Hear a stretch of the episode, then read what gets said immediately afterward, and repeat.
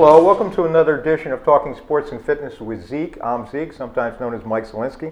I'm honored today to have as my guest Samantha Donovan, who is the co-owner of Down Under Sports and Fitness, along with uh, Steve and Praden, at the it's an all-purpose gym and fitness center in the V F Correct. Outlets. Now, uh, could you give us a clue why it's called Down Under, Samantha?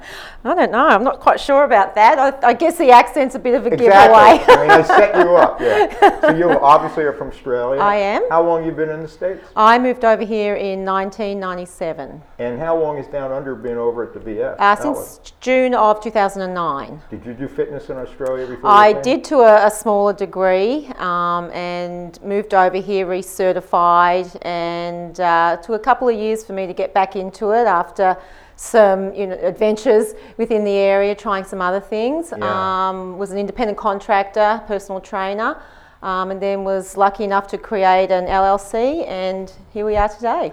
And what brought you to Reading? Uh, I was married, and my ex-husband, uh, yes, was from here, and I met him in Australia. Okay. I visited Reading. Um, I thought it was a really nice area, and here I am. Ten years later. So that's interesting. Well, at least you stayed. Right. Uh, tell us a little bit about Down Under. I know you have some special things going on right now, but like a, right. an overview of, because uh, you and Stephen have uh, a lot of success there over the years. Yes, thank you. Uh, we're a thirteen thousand uh, square foot facility. Uh, we're actually located where the old Woolrich used to be. So the area is really, it's got some really neat history. Um, building's fantastic, and as I said, we've been there since June of two thousand nine. We were in a smaller area next door, and then we expanded into uh, the old Woolrich area. Uh, we're a fully equipped gym. Uh, we have all types of equipment, from circuit equipment to free weights to kettlebells, all of the latest, greatest modalities that are available, uh, which we integrate into our group fitness classes. Um, we have a nice membership base, and we're very fond of our members, and uh, we keep growing the business uh, per the feedback that we get from everybody, and yeah. So. Now, do most people who are there, they're either part of a class right. or they're working with a personal trainer, or there are people go in and just work out on their own? Yes, absolutely. So our yeah. membership base does uh, consist of that. Uh, the membership includes our group fitness classes. Uh, the personal training is separate. Okay. So, but a lot of the personal training clients on their off times with any of our trainers, they actually go in to use the facility as well. So it's fairly, it's an all-inclusive facility. Now you specialize, you know, obviously in fitness, but also nutrition. You're very into right. nutrition and combining that with exercise to enhance Correct. The functionality of your clients, right? Right, and absolutely, and that's that's so important. Again, you can't sort of do one without the other. Uh, it's finding that moderation that works for each individual. And my interest sort of growing up was always nutrition, which I guess catapulted me into the world of fitness. And uh, thank goodness now, with some education behind me and experience, um, we try to bring those two elements together to our group fitness class members, our personal training clients, and our members in general with programs, et cetera. Probably don't have as much junk food in Australia, do they? Who told you that? Oh, they do? They do? We have a little bit of junk food, yeah. No, yeah, you know, yeah. it's it, Australia has the same issues as the... Uh, the United States, um, and again, hopefully some education within the school system will eradicate uh, some of the past issues. Well, I guess maybe it's just a superficial right. perception on my part, but mm. you always think of Australians as fit and healthy and active. Yeah. Uh, and maybe I, not as sedentary as Americans. Uh, yeah. to, to a degree, yeah, yeah, I'll have to say that. Um, going back home to and forth over the years, I'm noticing a little bit of difference though. I'm from an area that's uh, at Queensland on the Gold Coast, so it's a beach community. Oh, oh, uh, nice. Yeah, and of yeah. course the weather's nice most of the year, so I think that's Uh, really important for a lifestyle, because people are more active being outdoors due to the weather, uh, and from there they tend to eat a little bit better, so on and so forth. So, so give us a, uh, our viewers a few nutritional tips, especially if they're active and they're working out. What's oh. Obviously you want to stay away from sugar as much as Pro- possible. Probably sugar's the uh, the biggest problem these days, and again, you know, there was a time where you saw all the low-fat uh, products come yeah. out, and then you know everyone realised, and all the research you know was basically it was an issue still that people were putting on weight. So, okay, so the low fat's obviously not the issue. Um, and now it's it's fairly across the board that it's sugar that is the issue, and sugar's in everything. So biggest tip I can do uh, or I can say is is look at the labels on products. You'll be surprised at how much sugar is in most of the things you eat, certainly processed foods.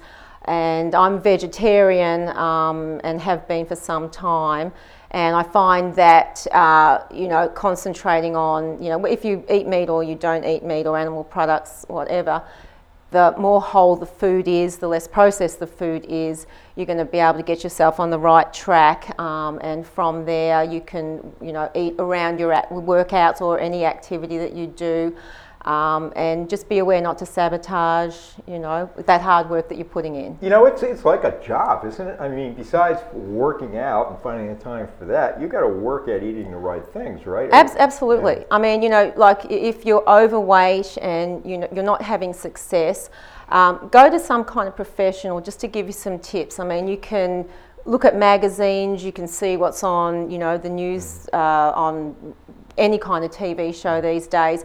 Uh, it's a little bit of information overload, so then people will find it a little bit confusing as to where to even start. So the nice thing about going to a nutritionist or a trainer is they can start to understand what your schedule is or any other factors that may be making it difficult for you to get onto a good eating plan, and yeah. um, and just give you some real world advice. And it's nice to have a trainer uh, that, because you can backslide on your own.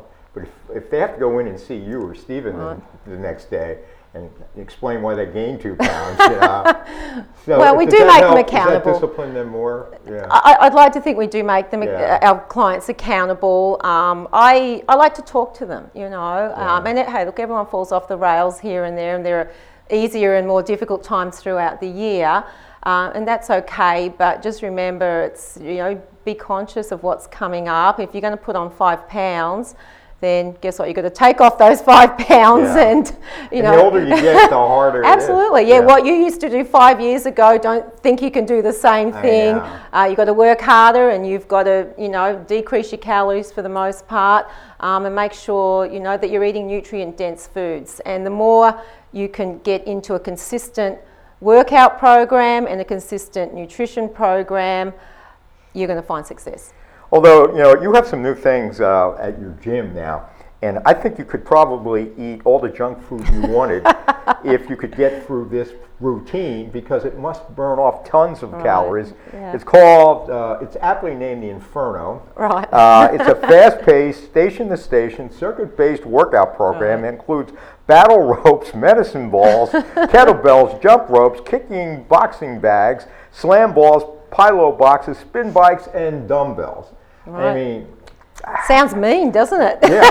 How long is that class? Uh, normally, that that one actually goes for an hour and oh, tw- I think it's an hour twenty. So Stephen teaches that class. Have you um, ever taken it? I have taken. I actually I did promise him I would take the very first class, and he wanted some constructive uh, feedback. Yeah. And um, when I was able to get my breath, I did give him that feedback. But no, it's it's a really neat class. We have a lot of our group fitness participants um, are Uh, athletes.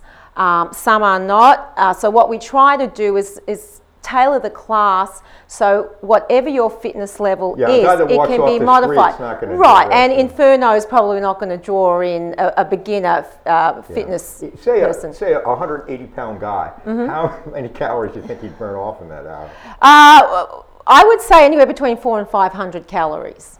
Wow. Four and five hundred, and again, it's hard. I would There's think a lot it'd of be more. Yeah, yeah. yeah. Well, you know, and again, when once fitness uh, levels increase and improve, and then they're able to increase their intensity safely, yeah. um, without injuring themselves, then uh, you uh, you're able to burn, you know, more. What calories. I like about it, it's so multiple. You're not yeah. doing the same thing over and over again. Right. It's not boring. Right. You also have, speaking of uh, combating boredom, your roll with it class.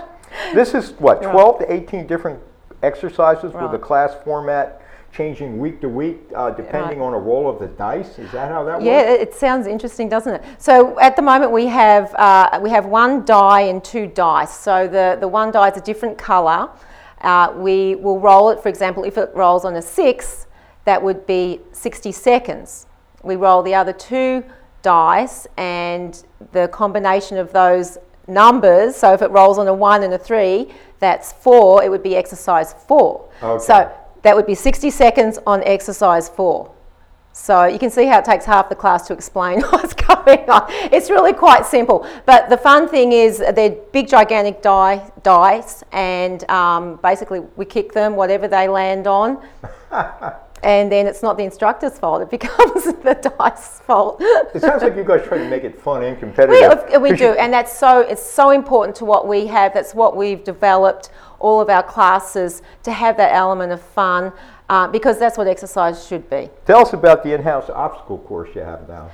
Uh, this is an exciting one. Uh, we have uh, some very keen obstacle racers who uh, participate in the Rugged Maniac. That's a new one in the area. Rugged Maniac? Rugged Maniac. They've got some great uh, catchy names. Rugged Maniac. Rugged Maniac. There's Tough Mudder, there's Spartan. Um, there are actually a few different organisations yeah. popping up now because they are so um, popular.